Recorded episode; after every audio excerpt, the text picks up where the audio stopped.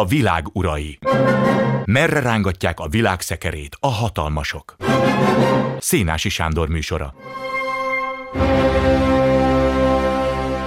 Jó estét kívánok! A Baltikum története lesz a mai tananyag, tekintettel persze a jelenlegi eseményekre. Itt van velünk Jóni Gábor és Mezei Bálint történészek, az ELTE Kelet-Közép-Európa történet és történeti ruszisztikai tanszekének oktatói, és Nagy Anna Lúcia történész, mesterszakos hallgató. Lúcia, ugye jól tudom, a Baltikumból írja a diplomáját, ugye? Igen, így van. A mm, Baltikumban, a szovjet korszakban az oroszok és a helyi lakosságnak a viszonyáról, ezzel kapcsolatos kérdésekről. Ez egy egészen más történet, mint a mostani? Mm, nem tudom mennyiben más, nyilván nagyon szorosan összefügg a mai helyzettel minden történelmi előzmény, és nagyon, nagyon alapvetően meghatározza a szovjet korszaknak a az esemény meghatározzák a mai állapotot. Uh-huh. Én annyit tudok, amennyire emlékszem, hogy a akkori Szovjetunióból a Baltikum lógott ki a leginkább, tehát ez volt a legidegenebb testrésze, ha szabad így fogalmaznom, miközben ugye az orosz birodalomnak része volt egészen 1918-ig, amikor a három baltikumi ország szabaddá tette magát, hát egy rövid időre, aztán a 30-as évek végén a Molotov-Ribbentrop paktummal gyakorlatilag visszakerüljenek a már Szovjetuniónak nevezett birodalomhoz. E, indulhatunk innen, első világháború végétől?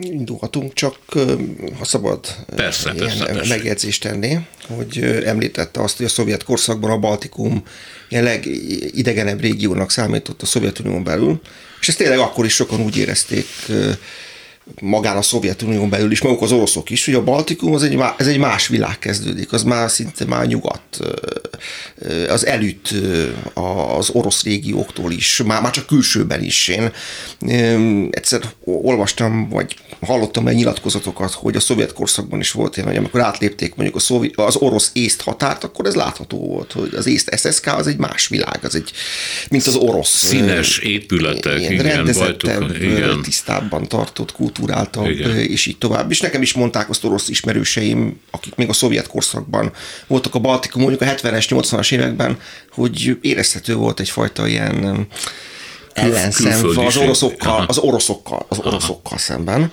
Úgyhogy például a pincér nem szolgálta ki őket, vagy a boltban nem szolgálták ki őket, amikor oroszul beszéltek, és tehát már akkor is megvolt ilyen, ilyen kétségtelen ilyen ellentét.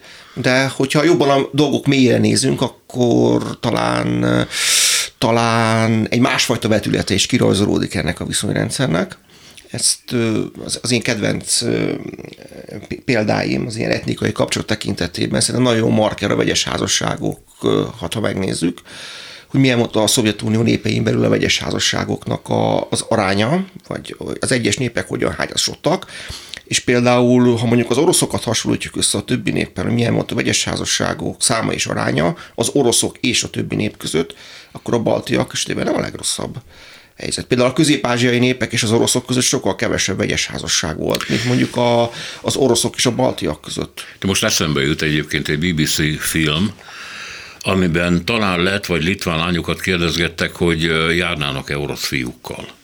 És akkor a lányok azt mondták, hogy minden további nélkül. De nem mennek hozzá feleséggel. Oroszhoz nem. De egyébként baráti vagy ilyen szexuális kapcsolatra bármikor. Mm, ez nem tudok mit hozzászólni. Én sem, csak mondom, hogy láttam ezt a filmet, és ezt mondták ott a lányok.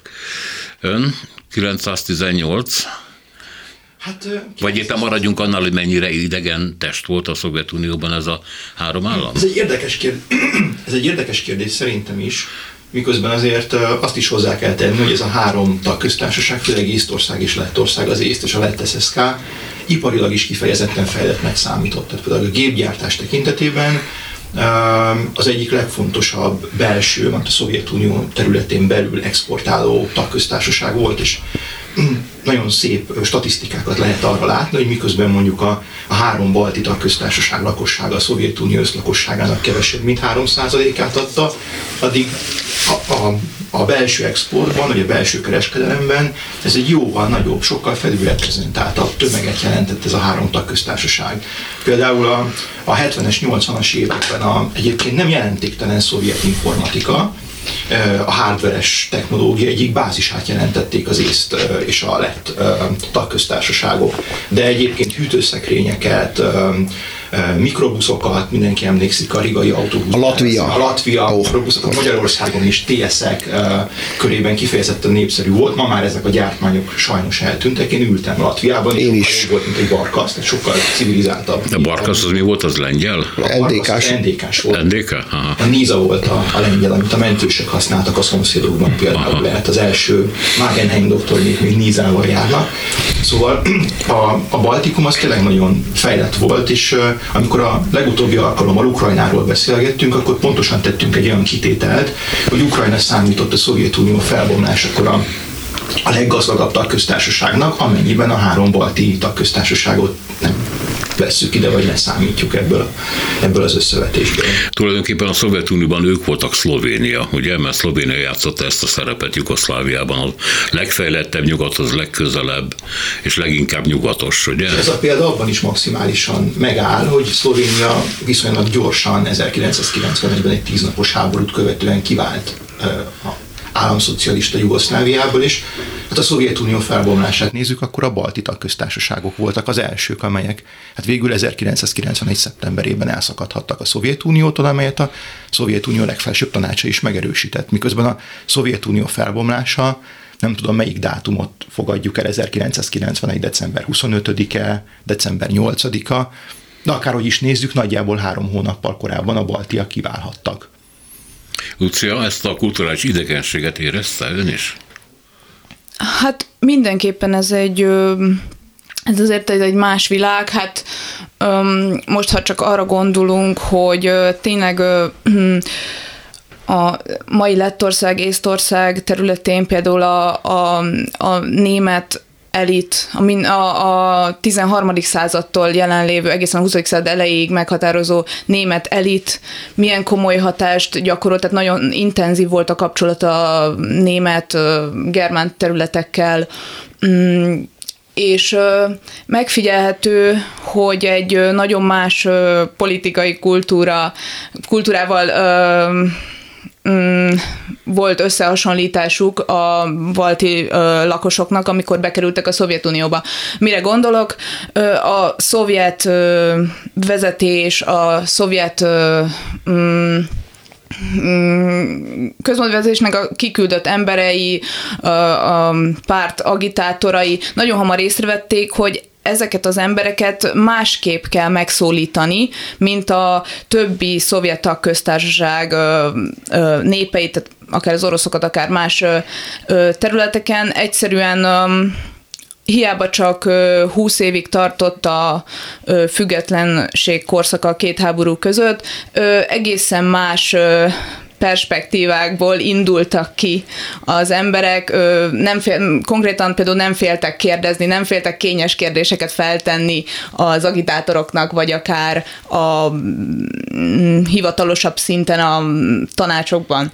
Öm, és, és később is azért az elgondolkodtató, hogy még például az orosz nyelvvel eléggé, mm, hát elég, elég, elég elutasítóan viszonyultak hozzá, nagyon nagyon alacsony azoknak az aránya, akik az ilyen különböző szovjet korszakbeli felmérésekben azt mondják magukról, hogy jól tudnak oroszul. Tehát a helyiek közül sokkal kisebb arányban mondták azt, hogy jól tudnak oroszul, mint más tagköztársaságokban. Ez a például Észtországban például nagyon fontos volt a finn kapcsolat. Tehát Észtország északi részén lehetett fogni a finn tévét, a finn rádióadásait, és és hát nézték is, hallgatták is, meg is értették, és nagyon sokan mondták azt, hogy nem oroszul, hanem finnül tudnak jól, tehát az az első idegen nyelvük. Mm.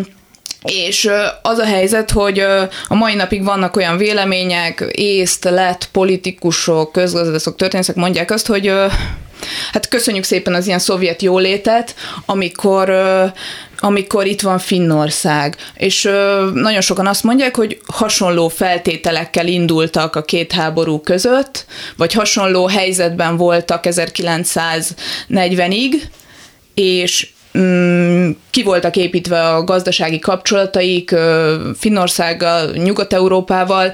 Ezt a szovjet korszakban ezt a szovjet korszak tönkretette, és azt mondják, hogy nekünk nekünk ugyanott kéne tartanunk, ahol Finnországnak, ha nincs a szovjet korszak, akkor ma úgy élnénk, mint a finnek, tehát ők, ők, ők ezt, a, ezt, a, ezt a jólétet, e, ezt se egészen így élték meg, ezt a viszonylagos jólétet, az, hogy tényleg sokkal több minden volt elérhető, a fogyasztási cikkeknek a ellátottsága sokkal jobb volt kétségtelenül, um, hát főleg az észt és a lett SSK-ban, Um, ez, ez, ez kétségtelen, de, de nem, nem, nem, nem úgy élték meg, hogy, hogy ők jólétben élnének. Uh-huh. Volt egyébként, ha már itt ugrálunk egy kicsit, reális esély annak, hogy a finn modellt választhatja, választhassa a három balti állam? Hát valószínűleg igen, ha a Szovjetunió nem kebelezi be őket 1940-ben. Hát igen, Finnországnál is hogy élen állt a helyzet. De, de sok egy... tekintetben, ahogy én erről olvastam, hogy a két világháború között a balti államok sok tekintetben hasonlítottak a finnekre, vagy Finnországra, tehát ezek demokráciák voltak, legalábbis a 30-as évek elejéig, amikor már inkább diktatúrába fordultak át, de például akkor a két világháború között az orosz kisebbséget semmilyen mintaszerű kisebbségi politikát folytatott Észtország is, meg Lettország is ebben az időszakban. Egyébként még. igen, ahogy nekem tűnik ebben a balti-orosz viszonyrendszerben, itt a, itt a, ez a második világháború, meg a Baltikum bekebelezése az, ami mint a mint a törést okozott volna a baltiak és az oroszok közötti viszonyban, míg ezt megelőzően azért a, a, a baltiak a, hát a, a baltiak azok lojál, ugye ez a terület a 18. század eleje óta tartozott Oroszországhoz. Az északi háború következtében került Oroszországhoz, a Baltikum térsége, legalábbis a mai Észtország és Lettország területe. És ezek a területek végig lojálisak voltak az orosz birodalomhoz a, meg, a következő két évszázadban és a, tehát a, a balti orosz viszonyrendszer szerintem nem volt olyan, nem voltak ebben excesszusok, vagy nem volt olyan konfliktusos, mint mondjuk a, az oroszok és mondjuk a zsidók viszonya az első világháború előtt, tehát Sőt, hát gondoljunk arra, hogy mondjuk a, a szovjet hatalom megszilárdításában is a baltiak, vagy a lettek, a lett lövészek milyen fontos szerepet játszottak. Ugye 1918-ban Leninék ugye a, a, a szovjet titkosszolgálat is jelentős részben baltiakból tevődött össze, és lengyelekből tevődött össze 1918 után, és a, a lettek fontos szerepet játszottak a szovjet hatalom megszilárdításában. Szóval mm, igen, igen ez, a, ez, a, ez a viszonyrendszer szerintem 1940 után válik tragikussá a baltiak és az oroszok között, ahogy én látom. Litvánia egy kivétel, különösen a három közül, mert hogy Lettországot meg Észtországot említik, ami, ami hát a orosz függési rendszerbe került, és ha az ember megnézi mondjuk a kisebbség, orosz kisebbség arányát, akkor talán Litvániában vannak a legkevesebben, még lengyelekből is több van, ugye 7 százalék, oroszokból 5 ezt mondjuk nem mondhatja magáról Észtország. 1,7 millió emberből 400 ezer orosz van.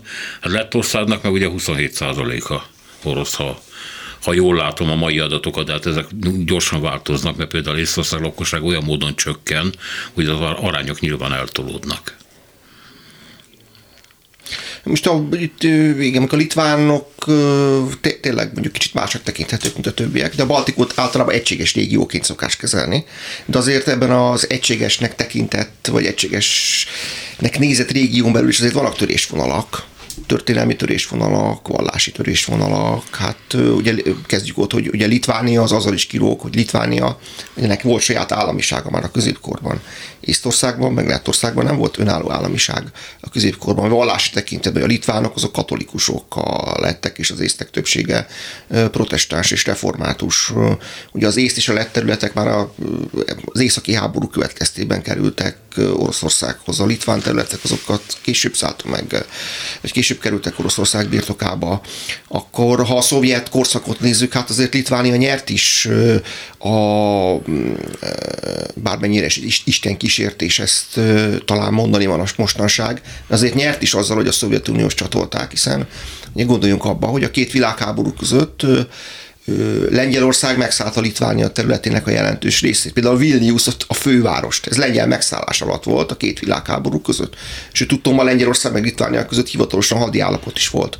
Egész végig, 1920 és igen, 38-ban vették fel igazából a diplomáciai kapcsolatokat. És a, a litvánok, már elnézést, hogy ezt mondom, de ez, ez történetileg, ez tény és így van, a, a, azután kapták vissza a saját fővárosokat, Vilniuszt, a lengyel megszállás alól, hogy hát Lengyelországgal tudjuk, történt a második világháborúban, és ezeket a területeket a szovjetek nagy, nagy lelkűen visszaadták Litvániának. Közben a függetlenség veszett el valahol útközben. Igen. Jó. Esetleg talán még Igen. egy fontos kiegészítés lehetne ez a litván témához, hogy Litvánia sokkal kevésbé volt iparosodott, mint Észtország és Lettország, és ezért, hát főleg a második világháború után, amikor a igen jelentős baltikumi emberveszteséget pótolni kellett, akkor Észtországba és Lettországba történt egy jelentős orosz részben spontán, részben szervezett betelepítés, Litvánia pedig, mivel agrártípusú ország volt, vagy döntően inkább agrárország volt, ezért nem rendelkezett akkora iparral, ami jelentős mennyiségű, jelentős tömegű um, munkás um, hadat föl lett volna képes szívni, vagy képes lett volna magához vonzani.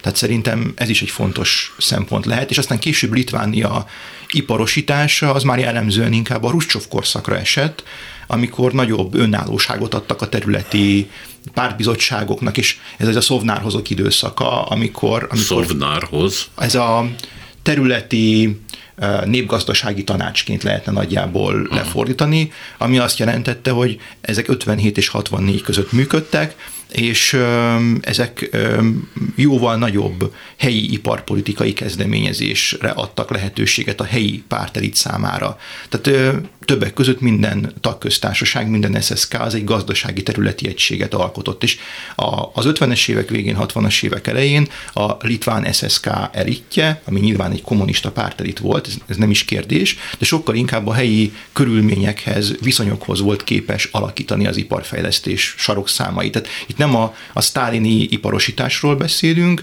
eh, hanem egy annál jóval kifinomultabb, a helyi körülményekhez sokkal jobban alkalmazkodó, sokkal inkább arra ráilleszthető iparfejlesztésről van szó. Tehát Litvánia abból is profitált, hogy bármilyen furcsa is ezt kimondani, de az iparfejlesztés az, mivel a második világháború után történt, és főleg Stalin halála után, 53 után, ezért egy, egy sokkal sikeresebb industrializáció történt a, a területen.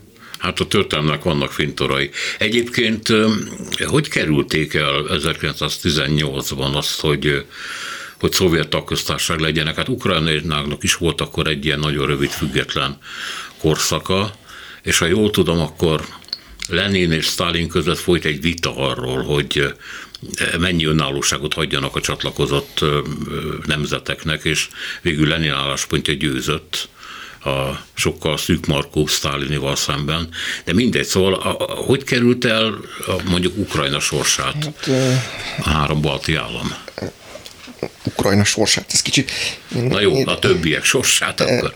Még, még visszatérve itt, amit a, itt a Vilnius meg a, a Litvánia kérdésére, csak ne, nem akarom, hogy ezt ilyen pro, pro, pro, provokációnak véljék derék litvánok, de az is tény, hogy például Vilnius az a szovjet korszakban vált Litván, tulajdonképpen Litván várossá.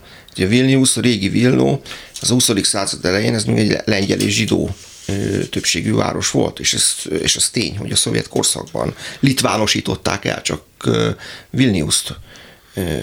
Ugye, ezzel ön is utalt arra, hogy a Észtországban és Lettországban milyen nagyfokú orosz betelepítés történt a szovjet korszakban. Litvániaban kicsit más volt a helyzet, sőt, hát a, a fővárosuk, ugye ellentétben mondjuk Rigával és Tallinn, amelyek el oroszosodtak, Vilnius pedig ellitvánosodott a, a szovjet korszakban.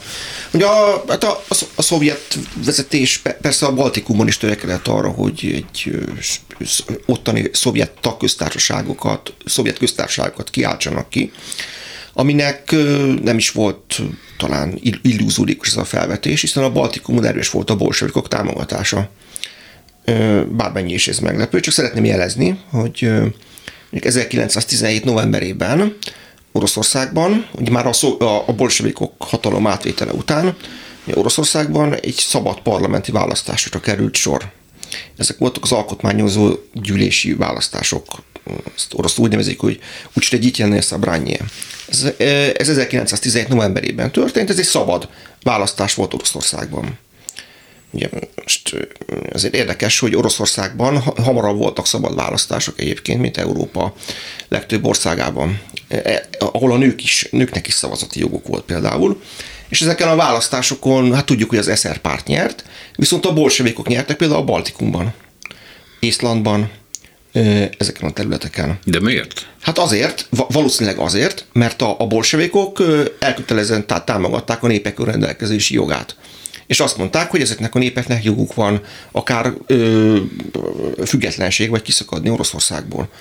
Úgyhogy a Baltikumban tényleg volt egy bázis a, a, a vörösöknek, úgy tetszik. Az előbb mondtam a lett lövészeket, akik nagyon, akik Lenin mellett, meg a bolsovikok mellett harcoltak. Tehát például 1918. júliusában a Moszkvában kitört eszer fölkelést, ezt kikverték le, a, a magyar és a lett Kumbéláék, Szamueli Tiborék és a lett osztagok voltak Lenin mellett, és ők hajtották végre ezt a történelmi tettet. Aztán mégis a bolsevikok kénytelenek voltak elengedni, nem tudták megszállítani a hatalmukat, a Baltikummal kénytelenek voltak elengedni ezt a területet, és ugye el is ismerték a balti országok függetlenségét a Észtország, Lettország és Litvánia a függetlenségét, hát egészen 1940-ig, amíg ugye Stalin revanst vett, és kis, kísérletezett a régi orosz birodalom visszaállítására a Baltikum esetében ez sikerült, és Finnország esetében viszont nem sikerült a, a, a restauráció, hogy úgy mondjam.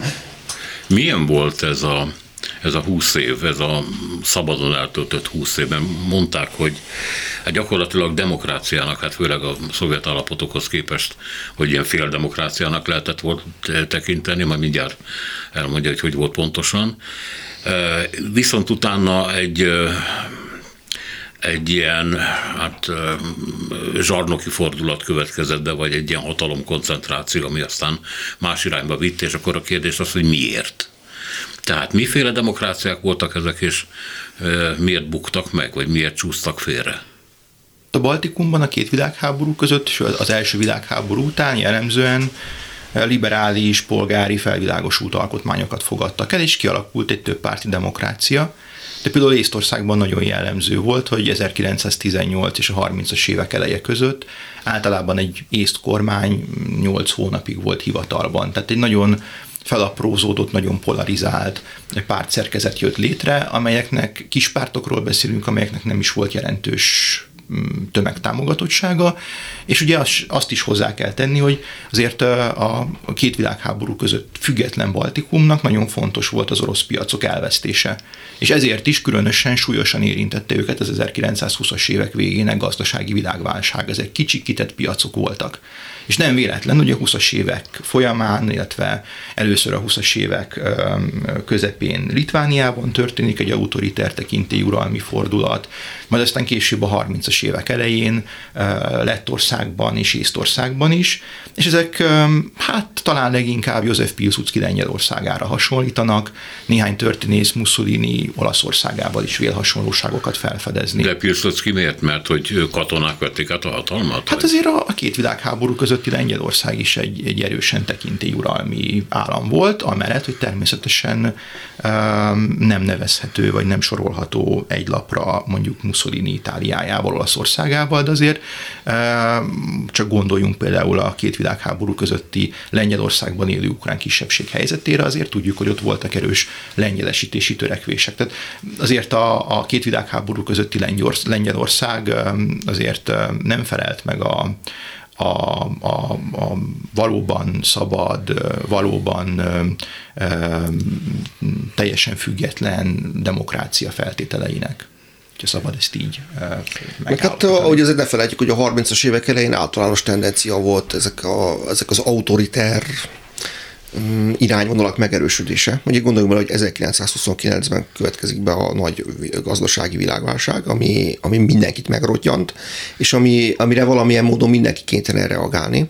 Ugye ekkor indul Amerikában, a, a, mindent az állam szerepe erősödik, Amerikában ekkor indul a New Deal, a, hát Németországban tudjuk, hogy mi történik a 30-as évek elején, ekkor van a Szovjetunióban a, a Sztálini forradalom felülről, és ekkor kezdődik éppenséggel, és hát nyilván a, ez egy általános tendencia, a Baltikum pedig egy kicsi, kicsi régió, ami nyilván nem tudja kivonni magát a, ezektől a dolgoktól, a környezetettől. Úgyhogy feltételezem, hogy ez is szerepet játszott abban az autoritár fordulatban, ami a 30-as évek elején a Baltikumban történt. És akkor jöhet a Stalin revans, az a 30-as évek vége, a Molotov-Ribbentrop paktum, csak egy mondatot még várnék önöktől ezzel kapcsolatban, mert nagyon sok hallgató ugye azt tanulta még kicsi korában az iskolákban, hogy gyakorlatilag a sztálini verziót, hogy a Szovjetunió azért kötötte meg ezt a paktumot Németországgal, Hitler Németországával, hogy időt nyerjen a fölkészülése, mert tudta, hogy egy német-orosz vagy német-szovjet háború közeleg. A mai megközelítés azért ugye nem egészen erről szól. Hát ez valóban egy borzasztóan nehéz kérdés, és erről nagyon komoly viták is folytak magyar történészek között.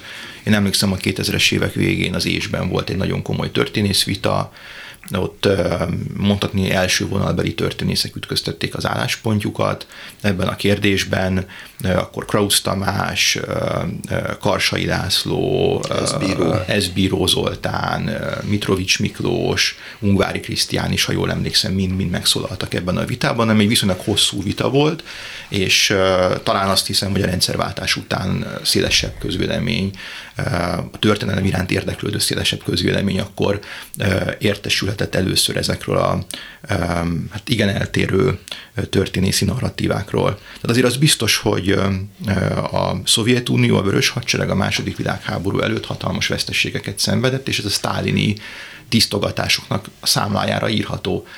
Azért a 1936 és 38 között Nikolaj Jezsov NKVD vezető, belügyi népbiztos idején, a Jezsovcsina idején csúcsra járatott tisztogatás, az köztudomásulag megtizedelte a Vörös Hadsereg egyébként sok esetben igen képzett, és nemzetközi összehasonlításban is, ha szabad ezt a kifejezést használni, versenyképes parancsnoki karát. Tehát a Vörös Hadsereg öt marsaljából hármat Tuhachevsky, Buhert és Jegorovot kivégzik 1937 és 39 között. Tehát ezeket persze Sztálin okozta, tehát Sztálin felelősségét ebben a kérdésben nagyon nehéz lenne túlbecsülni, de látni kell, hogy a Vörös Hadsereg valóban nem állt készen 1930-as évek végén, de még csak a 40-es évek elején, és 1941. júniusában sem áll készen a Vörös Hadsereg a német támadásra. Hát látjuk, ismerjük a katasztrófa következményeit. Tehát való igaz az, hogy Stálinnak időre volt szüksége, ezt a tényezőt szerintem nem vehetjük ki ebből az egyenletből. Az is fontos, hogy a Stalin törekedett arra, hogy az első világháború végén többek között a Brest-Litovszki béke következtében, majd pedig az 1921-es rigai a szovjet-lengyel háborút lezáró béke következtében elvesztett területeket visszaszerezze. És ez azért látszik a második világháború utáni európai rendezésben is visszaköszön, amikor Lengyelországot eltolják nyugatra, szintén ismert uh, körülmények között. Tehát azt gondolom, hogy ez a kettő, az európai szovjet területek kiterjesztése, illetve ettől nem függetlenül az európai szovjet érdekszféra kiterjesztése, valamint 1939. augusztusában az időnyerés lehetősége, ezek együtt hatottak, és a kettőt nem lehet egymástól elválasztani. Egyébként 1939-ben még ezt hozzátehetem, föl fog emelkedni egy szovjet tehetséges tábornoki kar, akik majd a második világháborúban válnak Szovjetunió marsaljaival, nagyon felkészült tábornoki karról van szó. Zsukov a lengyel származású, Rokoszovszki az örmény származású, Bagrámján, és még lehetne sorolni Konyevet például, vagy Vasiljevszkit, Tolbuhin, Marinovszki, de ehhez idő kell, tehát nem lehet rögtön a kiesett nagyságokat pótolni tehát azt gondolom, hogy ez a kettő dolog egyszerre játszott. Te említette, hogy a, a, hogy önök, amikor iskolások voltak, akkor a sztálini verzióját tanulták ennek Igen. a Molotov-Ribbentrop paktumnak. Hát jelentem, hogy ma is ugye ma Oroszországban a, mondjuk, a, mondjuk hogy a, a hivatalos emlékezet politikában megint ez a verzió került Hát azért nagyon-nagyon nem vagyok meglepve, igen. Bár az, az akadémiai történetírásban azért ott, ott a szabadságnak azért van terepe továbbra is Oroszországban, ahol ezzel nem kötelező egyetérteni, de mondjuk ugye a hivatalos emlékezet politika szintjén igen. Holott mondjuk a szovjet korszak végén, vagy a 90-es években azért akkor még Oroszországra az volt a jellemző, a hivatalos emlékezet politikára is, hogy inkább kritikusan viszonyultak a Molotov-Ribbentrop paktumhoz. Például a Baltikum bekerbelése kapcsán a, ezt el is ítélte a Molotov-Ribbentrop paktumot a, nép, a szovjet népi küldöttek ülése, ugye az a 1989-ben félig szabadon választott szovjet parlament. Akkor, akkor, az, akkor elítélték ezt. E, ezért is mondják, a, ugye most a, a, a, a baltiak többször is követelik az oroszoktól azt, vagy követelték a múltban, a 2000-es években is, erre többször emlékszem, hogy Oroszország kérjen bocsánatot a Molotov-Ribbentrop paktum miatt és a Baltikum bekebelezése miatt, és az oroszok ezt azzal hárították el, hogy de hát mi már ezt megtettük. A szovjetek népi, küld, a, a, a népi küldöttek ülés a Szovjetunióban ezt már megtette. Úgyhogy nem, nem, nincs erre szükség. Hát volt egy rövid kegyelmi periódus, amikor Katin miatt is bocsánatot kértek, bár éppen Gorbacsov volt az, aki sokáig húzta, halasztotta ezt az ügyet. Aztán, ha jól emlékszem, egy lengyel látogatás alkalmával ez a bocsánatkérés, beismerés gyakorlatilag megtörtént. De most is vannak azért Oroszországban, csak megjegyzem. Hát csak ilyen... mondom, hogy azóta erről már nincsen szó, tehát ezt, ezt a bocsánatkérést már igyekszik felejteni az orosz politikai elit jó, hát hányszor kérének bocsánatot, de csak, csak azt akarom mondani, hogy Oroszországban azért ma is vannak olyan kicsit ilyen elvettemültnek tűnő emberek, akik tagadják most is a Katini mészárlást. Ezt a szovjetek követték el, és azt mondják, hogy a németek voltak. Egyébként tényleg német golyókkal végezték ki ezeket a lengyeleket. Lengyel hát, kiváló fölkészült szakemberek voltak. Lucia? Egyébként, ha már a mai interpretációjáról beszélünk a történelmi eseményeknek, az is jellemző, hogy mai napig él a, az orosz történészek egy részében az, a, az az elképzelés, hogy a balti államoknak a, az, ö, hát a Szovjetunióhoz csatolása az egy teljesen jogszerű folyamat volt, tehát ö, hogy ők ö, ők egyrészt mindenbe beleegyeztek, másrészt szó sincs arról, hogy ők ott erőszakosan bevonultak volna, harmadszor pedig, hogy ezzel ezek az államok is nyertek, hiszen a Szovjetunió rengeteget tett ezekért a, a köztársaságokért. A későbbiekben például az OSZFSK-nak a rovására is, tehát a kárára is. Mm, természetesen a másik ö, megközelítés pedig az, hogy tehát a balti megközelítés, illetve jellemzően a, a nyugati historiográfiának a megközelítésére, és az, arról is az mondható el, hogy, hogy ezt egy erőszakos ö, megszállásként értékelik, egy, tehát a Szovjetunió agresszorként ö, ö, viselkedett. Na most a, tény az, hogy 1939. szeptember-októbere folyamán ugye a három balti országot a Szovjetunió ultimátum elé állította, hogy fogadják el, hogy írják alá a kölcsönös segítségnyújtási szerződést a Szovjetunióval, és hogy tegyék lehetővé a vörös hadsereg egységeinek a, az ottani állomásosztatását, tehát védelmi célokból, a közös, közös érdekből. Um, és ebbe bele is mentek, tehát tény és való, hogy aláírták, um, és az is biztos, hogy nem nem merült fel komolyan az ellenállásnak a szándéka, tehát hogy ha szóba is került, de hogy elvetették a, a, a, az ellenállást gondolatát, és később 1940. júniusában uh, volt a következő lépés, amikor uh, hát különböző, hát történtek különböző provokációk, um, tehát, hogy, és akkor végül a, a Szovjetunió azzal vádolta meg ezeket az államokat, hogy megszekték a szerződést, mm, ott szóba kerültek ilyen eltűnt vörös katonák, akiket állítólag elraboltak például Litvániában. Ez valószínűleg nem így, sőt, ma már tudjuk, hogy nem így volt, de a lényeg az, hogy néhány nap alatt mindhárom balti országot újabb ultimátum elé állították, hogy fogadják el hát még több ö, ö, szovjet katona bevonulását, és, és, ö, és a új, ezek után ö, új ö, választásokat ö, írtak ki, mm, és ezeken a választásokon azért azért történtek olyan dolgok, hogy amik miatt nehéz ezt ma már úgy interpretálni, hogy egy teljesen demokratikus folyamat volt, ennek ellenére vannak olyan orosz történészek, akik megteszik. Mire gondolok? Tehát például azért az teljesen alkotmányellenes volt, hogy tíz napot engedélyeztek körülbelül a választások megszervezésére, kampányra és így tovább, hogy mondjuk gyakorlatban csak egy párt indulhatott, mint három helyen, a többieket ugye ellehetetlenítették. Ezek a helyi kommunista pártok voltak?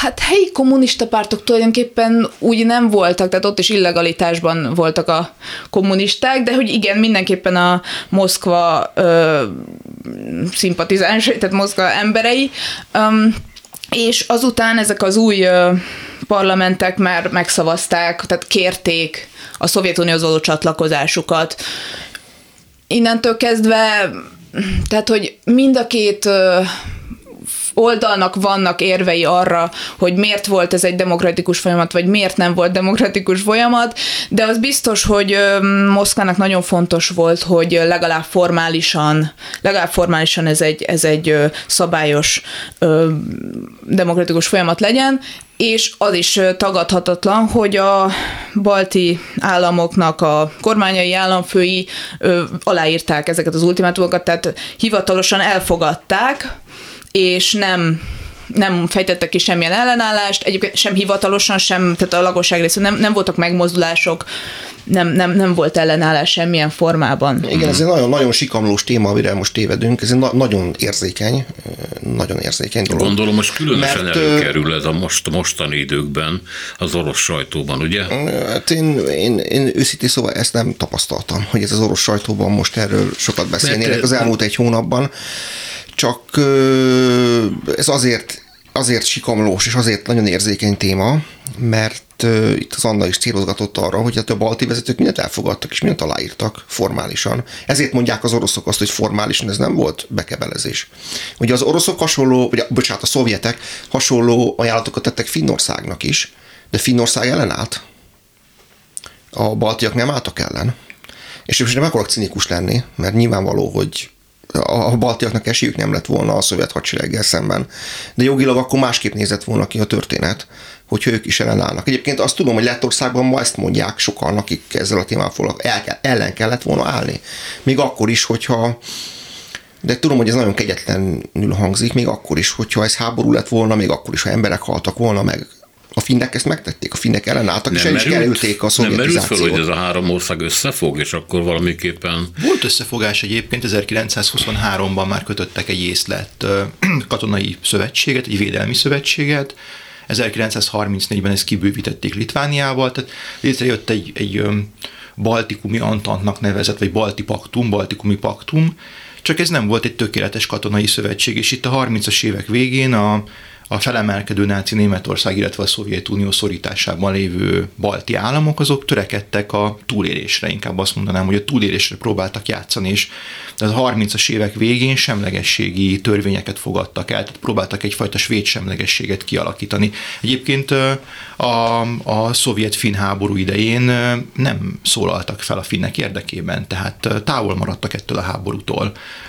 pedig ott is lett volna lehetőség, hogy a, a finnek mellé álljanak, vagy legalábbis valamiféle szolidaritást vállaljanak a, fi, a, a szovjetek ellen küzdő finnekkel, ez akkor nem történt meg, és szerintem ennek is azért lett következménye, vagy, vagy volt jelentősége Tehát létezik a, mondjuk a letteket említette egy ilyen utólagos megbánás, hogy lehetünk volna bátrabbak, keményebbek. Azt hiszem, hogy ezt ki lehet mondani, igen, amit, amit én olvastam erről a témáról, meg még egy időben figyelemmel, most már nem annyira, mert nincs annyira időm, de egy időben én is figyelemmel követtem a balti sajtót, és ott igen, erről írtak, tehát a, le, le, hogy ellen kellett volna állni. És a litvánoknál is van ilyen vélemény, hogy igen, sokkal keményebben kellett volna, tehát hogy, hogy lett volna lehetőség az ellenállásra, és ezzel valamiért maga a Smetona elnök nem volt hajlandó élni. Van ilyen vélemény. Évekkel ezelőtt kezembe került, megmondom őszintén véletlenül is a címére sem emlékszem, egy észregény, az a szovjet időkben játszódik, egy fiatalembernek a sorsa, mm, akit hát jó részt ilyen orosz csinovnyikok vesznek körbe, hát ugye sokan voltak ott akkor, és a családja története meg az, ami az ország története is, hogy rengeteg embert vittek el a szovjetek. Tehát a, a, ezeknek a népeknek a pici számához képest aránytalanul sokat, letteket, litvánokat, észteket, különféle táborokba, gulágokba, Szibériába tehát valami rettenetes megtorlása volt ez az előző húsz évnek, vagy pedig e, így akarták beletörni őket a megbonthatatlan, a szovjet népek megbonthatatlan egységébe. Hát igen, hát ez kétségtelen tény. Az, ezért is mondtam ma a műsor elején, hogy szerintem a, ez a második világháború időszaka jelenti igazán a törésvonalat ebben a balti-orosz viszonyban, amikor már nem az, mint ami korábban volt, és nem is lehet az, ami korábban volt, éppen a repressziók miatt. Hát, hogy ténylegesen több tízezer ember deportáltak már 1940-41-ben a szovjet hatóságok a Baltikumból Szibériába. Miért csinálták ezt? Hát azért, mert azonnal nekiálltak a szovjetizációnak, ami mit jelent a gyakorlatban? Tehát gyakorlatilag a, a magántulajdon felszámolását vagy a magántulajdoni intézményrendszer jelentős részének a felszámolását. Nincs többé ingatlan magántulajdon, nincs többé földmagántulajdon, állami monopólium alatt van a kereskedelem lényegében, és hát nyilván ez, ez sokaknak nem tetszett, meg sok a szovjetek kiinduló pontja az volt, hogy ez potenciálisan sok mindenkinek nem fog tetszeni, a kulákoknak, gyárosoknak, ta, ta, ta, ta, ta, ta és ezeket Szibériába deportálták. És egyébként csak úgy szeretném megint, bocsánatot kérek mindenkitől, tényleg nem akarok provok- provokatív lenni, de de tény, hogy amikor 1940 nyarán a szovjetek elfoglalták, be, bekebelezték a balti országokat, akkor voltak olyan, tehát akkor Rigában is voltak olyanok, lehet, hogy nem sokan, de voltak olyanok, akik ezt örömmel üdvözölték a szovjet csapatok bevonulását Rigába. Miután, miután viszont megkezdődtek ezek a szovjet repressziók, ezek a tömeges repressziók, utána még, még ez ez az esetlegesen meglévő maradék bizalom is a jelek szerint elpárolgott. És, és gondoljunk bele, hogy amikor a, a második világháború végén, amikor már jönnek vissza a szovjetek, és szabadítják fel a Szovjetunió területét, és bevonulnak a Baltikumra is, akkor már ellenállnak a baltiak. 1940-ben nem volt fegyveres ellenállás. A második világháború végén pedig volt meg ezt követő években is ezek az erdélyi testvérek mozgalma a Baltikumban. Tehát annak ellenére ellenálltak, hogy tudhatták, hogy semmi esélyük nincsen, de mégis fe, akkor már fegyvert ragadtak. Akkor már, akkor már harcoltak. Pár évvel korábban nem. És ez szerintem azért van, mert a sztálini represszív politika az ilyen mértékűben eltaszította ezt a térséget, ennek a térségnek a lakosságát. A hitleri hadseregnek nem volt jelenléte? a Baltikumban? De volt, nagyon is volt. Ez egy, azért azt hozzá kell tenni, ami hát a második világháborús borzasztó pusztításnak egy nagyon szomorú fejezete, ez a baltikumi holokauszt története. Azért a baltikumi nagyjából 250 ezeres, 300 ezeres zsidóságnak jó, hogyha hatoda túlélte ezt a vészkorszakot, a 41 és 44, a 41 és 44 közötti éveket, és a, a bevonuló németek azok nagyon gyorsan hozzáadtak a, a végső Bár mondjuk nagyon sok történet hozzátesz, hogy ehhez a baltiak, hát hogy mondjam, hozzájárulására is szükség Ez volt. egyébként, ha megnézzük a holokauszt kelet-európai történelmét, akkor sajnos azt látjuk, hogy ez a, a helyi, a lokális erők aktív közreműködése nélkül ez sehol nem történhetett volna meg. Tehát Sajnos, sajnos a holokausztot nagyon néhányan persze szeretnék kizárólag a, néme, a náci Németország történelmi bűneként beállítani, de ehhez bizony kellettek csatlósok és szövetségesek is, és ez a Baltikumban sem volt máshogy. És Körülbelül is... úgy, mint Magyarországon, hogy hogy a magyar kormány azért a csendőrök segítségét nyújtotta, meg a vasútársaság, stb. stb. Hát itt a, egyébként a legtöbb esetben helyszíni pogromokra került sor, ja. tehát meglehetősen gyorsan végeztek a, a nagyvárosok zsidó lakosságával, voltak egyébként deportálások is, de a kivégzések döntő többsége a helyszínen történt. Tehát a... Igen, bocsánat, közbeszólok, csak Kaunasban volt egy ilyen híres pogrom, amit a helyi hát, lakosság hajtott végre, még azelőtt, hogy a német németek bevonultak volna. Tehát ilyen, ön, tehát ilyen spontán pogrom a, uh-huh. a zsidó lakossággal szemben, akiket azzal is vádoltak, hogy intenzíven együttműködtek a szovjet hatalommal. Ennek a, ennek a fajta zsidó ellenességnek ugyanaz volt az alapja, mint Kelet-Európában, a, azzal a szereppel kapcsolatos volt ez, mint ugye a kereskedelemben, az iparfejlesztésben, vagy a bank műveletekben a zsidóság betöltött, és ennek következtében egy ilyen, hogy mondjam, kizsákmányoló vagy uzsorás szerepre ítélték őket legalábbis nyelvileg, és hát a, a vallási elkülönültségük, meg a, a, a, hogy mondjam, csak a történelmi kirekesztettségük ezt a folyamatos idegenségérzetet tartotta fönn a társadalomban. Ez egészen biztosan így volt, tehát a zsidókkal kapcsolatos sztereotípiák azok, azok meglehetősen, meglehetős hasonlóságot mutatnak Kelet-Európában, de talán a volt Szovjetunió, vagy az egykori Szovjetunió területein, a náci támadás utáni időkben különösen fontos volt a zsidók kommunistákkal való azonosítása. És egyébként, hogyha megnézzük a, a Lembergi borzasztó 1941. június végén történt pogromot, akkor has, hasonló dolgokat látunk a Baltikumban. Tehát itt a zsidókat sokszor a kommunistákkal, a szovjet rendszer kiszolgálóival azonosították. És meg a kapitalistákkal, meg a kapitalistákkal is. is. itt, itt összemosódnak a sztereotípiák, és ezt a meglehetősen zavaros történelmi momentumot sokan kihasználták a helyiek közül a zsidókkal való leszámolásra. És azért azt is hozzá kell tenni, ami nagyon szomorú esemény a, a második világháború baltikumi történetének, hogy bizony voltak baltikumi SS alakulatok is, akik hát nyilván a szovjet megszállás, a vörös hadsereg ellen harcoltak, de ezek részt vettek a holokauszban is, és az ő emlékezetük az ma egy komoly teher. Ez nyomja a baltikumi emlékezet politikát szerintem. És és, és bizony ez, ez okoz többek között egy, egy komoly törést vagy eltávolodást az orosz és a balti álláspontok között. Mondjuk Lettországban például ennek jelentős kultusza van. Miközben egyébként a Vörös Hadseregnek is voltak territoriális alapon szervezett, tehát volt lett litván alakulata is, de ezek egyébként a 1941-ben elmenekült lett litván, akár részt kommunistákból, illetve az onnan elmenekült zsidókból álltak és aztán később, miután a Vörös Hadsereg 1944 év elejétől belép a Baltikum területére, akkor sokan pedig csatlakoznak ezekhez a teritoriális alapon szervezett ö, ö, egységekhez, hogy megpróbálják adott esetben tisztára mosni magukat, vagy pedig a háború után egy jobb pozícióba kerüljenek. Tehát ilyenek is előfordultak.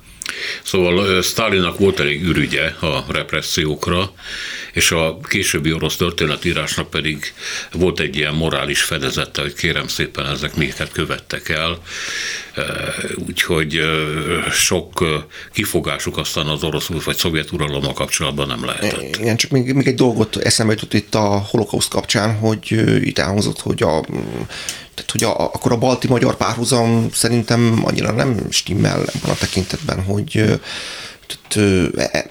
de ha, ha tévedek, javíts ki, hogy emlékeim szerint Magyarországon a vészkorszak idején nem voltak spontán pogromok. A, nem, nem, nem, a, a, ez, erről szó nem is beszéltünk, nem. Én csak azt mondtam, hogy a magyar állam technikai a, és, hogy mondjam, csak emberi segédletet nyújtott a Igen, a horti fasiszta igen. magyar állam 1944-ben igen, a saját állampolgárai tömeges meggyilkolásához. Viszont lakossági pogrom volt Lengyelországban, nem is egy helyen. Tehát azért ennek vannak mintái, vagy előképei, vagy utóképei, nem tudom. Úgy emlékszem, hogy a második világháború után voltak Magyarországon ilyen pogromszerű, Kummadaras, Miskolcon voltak talán ilyen, Igen. ez már a holokauszt után. Amikor a túlélők elkezdtek Igen. visszajönni. Igen. Igen. És vissza kellett volna adni a rabolt vagyont.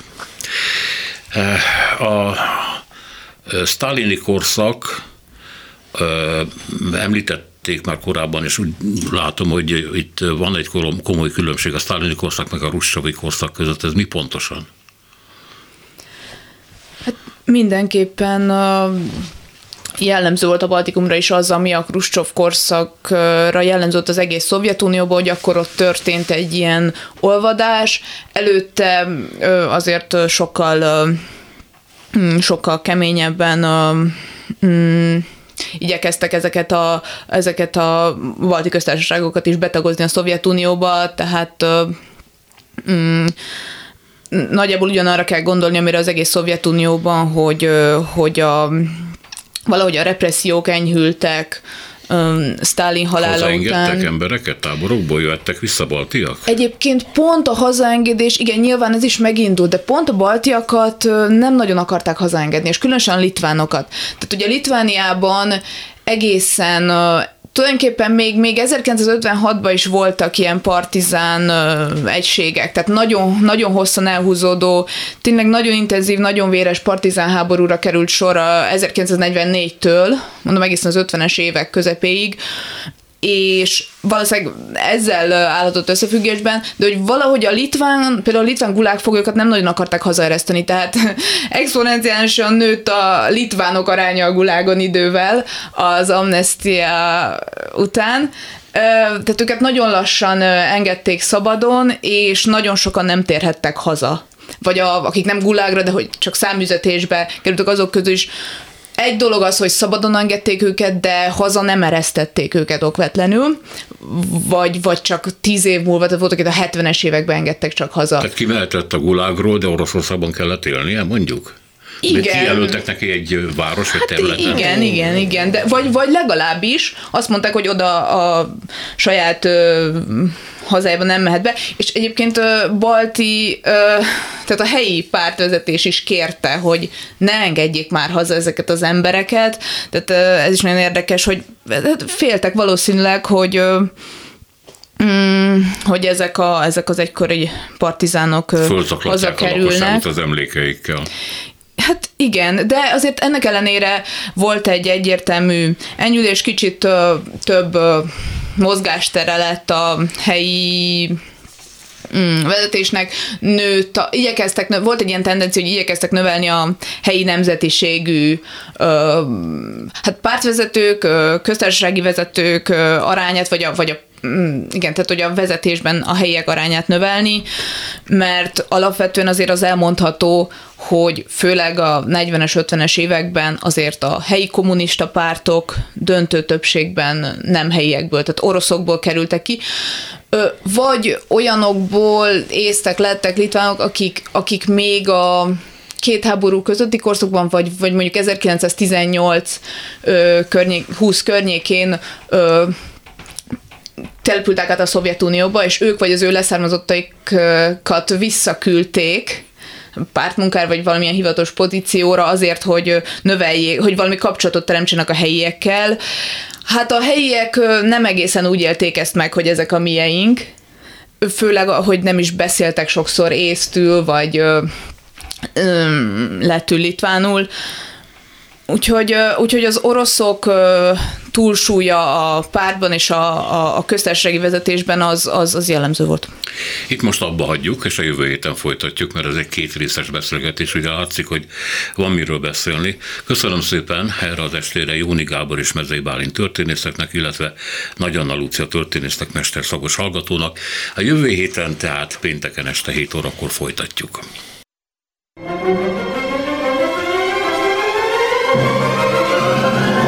A Világ Urai című műsorunkat és Szénási Sándor műsorvezetőt hallották.